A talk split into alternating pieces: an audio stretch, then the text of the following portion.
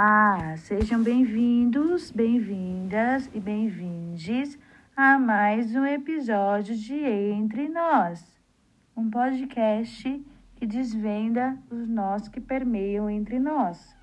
E neste 19º episódio, eu vou falar um pouquinho sobre uma autora que se chama Liv Strömquist. Ela nasceu na cidade de Lund, na região de Östergötland, no sul da Suécia. E ela faz história em quadrinhos. Hoje eu vou falar sobre A Origem do Mundo, uma história em quadrinhos que ela faz, que tem o subtítulo Uma História Cultural da Vagina ou a Vulva versus o Patriarcado. E o 20º episódio vai falar sobre o outro livro dela, que é A Rosa Mais Vermelha Desabrocha, O Amor nos Tempos do Capitalismo Tardio ou Porque as Pessoas se Apaixonam Tão Raramente Hoje em Dia. Então, eu recomendo muito a leitura da história em quadrinhos da Liv, porque além de ser muito explicativo, bem detalhista, mostra muito várias literaturas, e a partir das literaturas ela vai desconstruindo as ideias, né? Então, na Origem do Mundo, ela vai trazer a desconstrução sobre a ideia que nós temos do sexo e da sexualidade, do prazer, como tudo é uma construção social do sexo. Então, ela vai mostrando como, ao longo da história,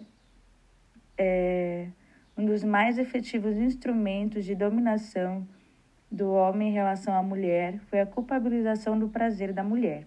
Então, toda a questão que ela vai focar justamente na vulva e também na vagina para explicar o quanto a falta de conhecimento do órgão genital feminino faz com que a dominação ela exista dos homens para com as mulheres e como faz com que a mulher ela não se conheça o suficiente, não seja tão dona do seu prazer ao ponto dela ter uma autonomia, uma liberdade na sociedade.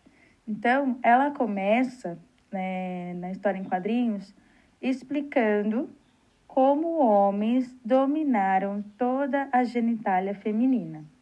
Então, ela vai falar de 7 homens que fizeram isso. Ela fala assim, homens que se interessaram um pouco demais por aquilo que se costuma chamar de genitália feminina. Então, ela começa. O 7º foi o John Harvey Kellogg, não só o pai dos sucrilhos, mas ele foi quem impediu o toque da genitália, né? Ele foi anti-masturbação da genitália feminina, ele que falou, mulheres, não se toquem. Em 6º lugar, o Dr. Isaac Baker Brown, ele que foi quem falou sobre a remoção cirúrgica de clitóris. E você que pensou que era algo cult, legal e tudo mais, né? Na verdade, não, só está reforçando toda os padrões sociais em relação ao gênero feminino. Depois, em 5º lugar, temos o Santo Agostinho, que além de um teólogo cristão, foi ele que trouxe a ideia, que até então era inexistente na época, de que sexo é uma traição a Deus. É uma desobediência frente à incontrolabilidade dos órgãos genitais. Falando que a mulher ela é pecaminosa, veio a ideia de que a Eva, ao comer a maçã, ela trouxe o pecado do mundo e que ela manipulou o Adão para pecar junto com ela. Ou seja, a ideia de que a genitália feminina é a antítese do divino. Depois, em 4º lugar, temos o John Money, que ele é professor de psicologia médica, no caso ele foi, né? E foi ele responsável por ter uma obsessão por categorizar os órgãos sexuais como normais ou anormais. Por exemplo, você que pensou que ao ter uma genitália mais fechadinha, ela é mais normal, ao ter algo mais, digamos assim, esteticamente bonito, quer dizer que é o normal, você se enganou. Porque, na verdade, era uma ideia de que existe corpo normal e anormal, quando, na verdade, essa ideia ela se perde quando você vê o quão é uma construção social para falar de o que é bonito, o que é belo e o que não é belo. É tudo baseado numa padronização. Então, é uma cirurgia àqueles que não se encaixam no sistema binário dos gêneros. Foi ele também que começou com essa ideia de algo que teria a ver com o intersexuais. Intersexuais são pessoas que elas não apresentam um órgão sexual definido. De alguma forma, você não consegue falar se é homem ou mulher a partir do órgão sexual, porque muitas vezes tem os dois desenvolvidos, mas um é mais desenvolvido do que o outro. Então, a partir dessa época do John Money, que foi de 1921 até 2006, a vida dele, a partir dessa época que começa a ter a ideia de uma cirurgia dos intersexuais, fazer uma cirurgia nas crianças, os pais autorizavam. Geralmente o que se fazia era a retirada do clitóris, né, e desenvolvimento do pênis, ou então o contrário, que é a retirada do pênis e desenvolvimento do clitóris. Depois, em terceiro lugar, turma que se dedicou à caça às bruxas do século XV ao século XVIII.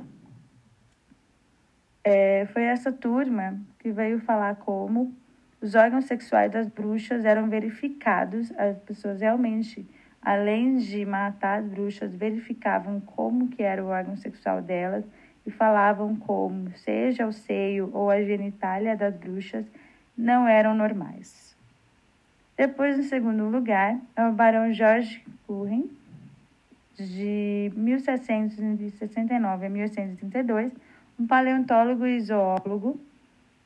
Foi ele que analisou o corpo de uma mulher sul-africana, a Saartjie Baartman, porque o corpo dela tinha uma bunda grande e pequenos grandes lábios graúdos. Então, além de ter a ver com a ideia da inferioridade das pessoas negras, de falar que o órgão sexual dela é anormal, é diferente do órgão sexual das mulheres brancas, tem toda uma produção junto ao racismo científico. Já em primeiro lugar, é a turma que abriu o túmulo da rainha Cristina da Suécia. Por que que abriu o túmulo dela? E você pensa, uma rainha, por que que você vai abrir o túmulo? Para verificar a intersexualidade da rainha, porque eles falavam que ela era hermafrodita. Só que eles abriram o túmulo e não conseguiram ver nada, tá? Essa exumação, embora ela tenha sido aprovada, eles não chegaram a nenhuma conclusão. Mas isso só reforçou o que é a genitália feminina, que deve permanecer escondido em relação com a genitália masculina.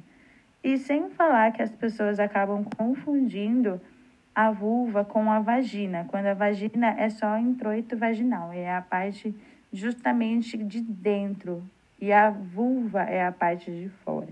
Então, é uma falta de conhecimento que, de alguma forma, a Liv ela esclarece nessa história em quadrinhos.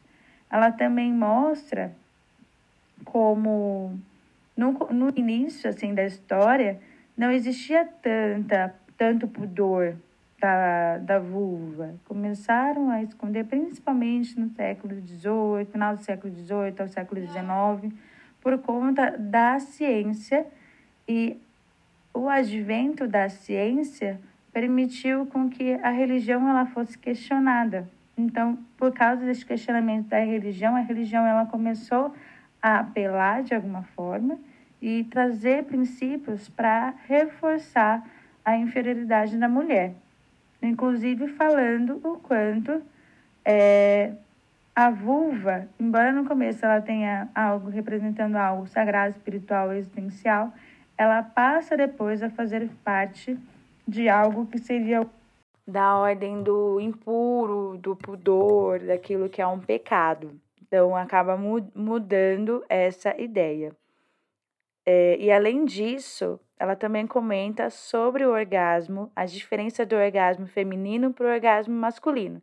Enquanto o orgasmo masculino é supervalorizado, aquela coisa que precisa ser atingida em toda relação sexual, o orgasmo feminino é o contrário, é aquilo que deve ser resguardado, é aquilo que não tem tanta necessidade da mulher, a atingir. E aquelas que atingem são mulheres que seriam as prostitutas, como eles falam, ou as mulheres que seriam, de alguma forma, estariam fora da normalidade e não estariam a favor do casamento.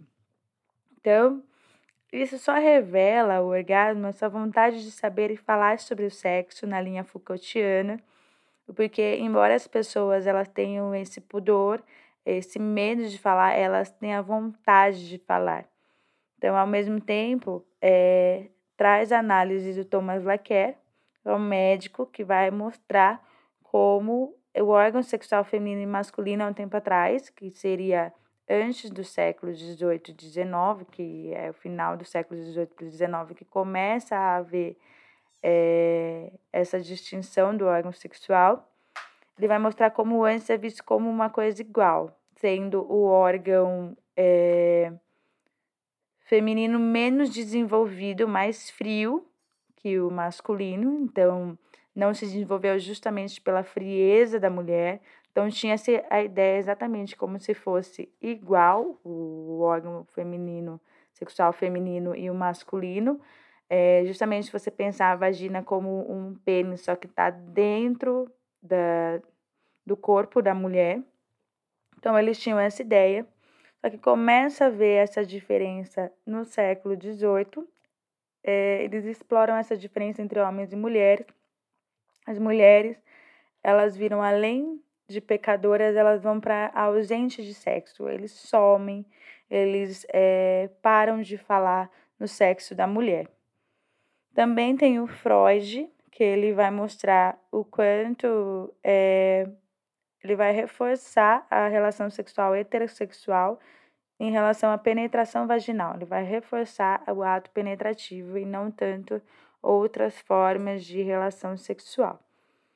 Então, como tem também, nessa época, uma valorização de orgasmos vaginais e não clitorianos. Vaginais porque está valorizando a participação masculina, a penetração vaginal.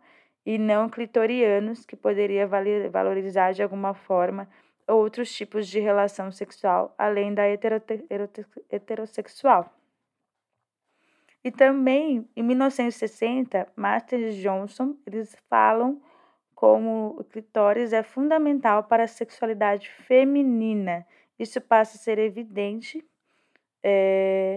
no século XVII, só que ele é um problema no século XVIII, justamente porque quando entra a força da ciência, e a religião ela passa a ser mais questionada.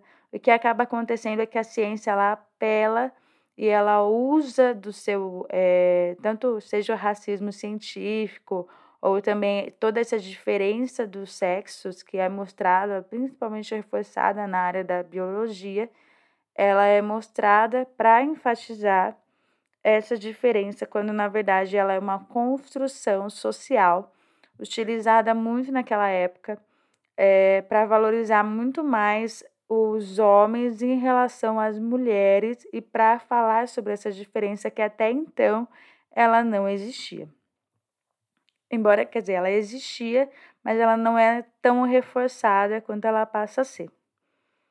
E o que também a autora fala é o tabu em relação à menstruação, e também em relação à TPM que a mulher sofre. Quantas pessoas elas começaram a esconder o corpo quando elas estavam menstruadas, o quanto aquilo significava algo do demônio, algo sobrenatural, quando na verdade é algo natural da mulher sangrar e ter aquele período da menstruação. Não à toa o uso do absorvente, porque é a ideia que você tem que se resguardar, não pode mostrar o que está acontecendo com você.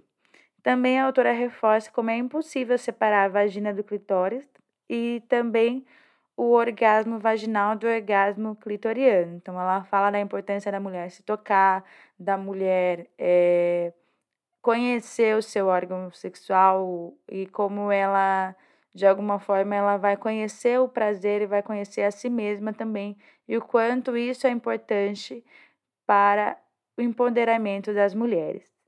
Então, é essa mensagem que eu tenho hoje. Agradeço muito para quem me ouviu até aqui e até a próxima! E me siga no Instagram, @entre.nos.fm ou @laiz.ambiel. E se você quiser saber os próximos episódios que vão ser postados nesse podcast, ative o sininho, porque assim você vai ser notificado a cada novo episódio de Entre Nós.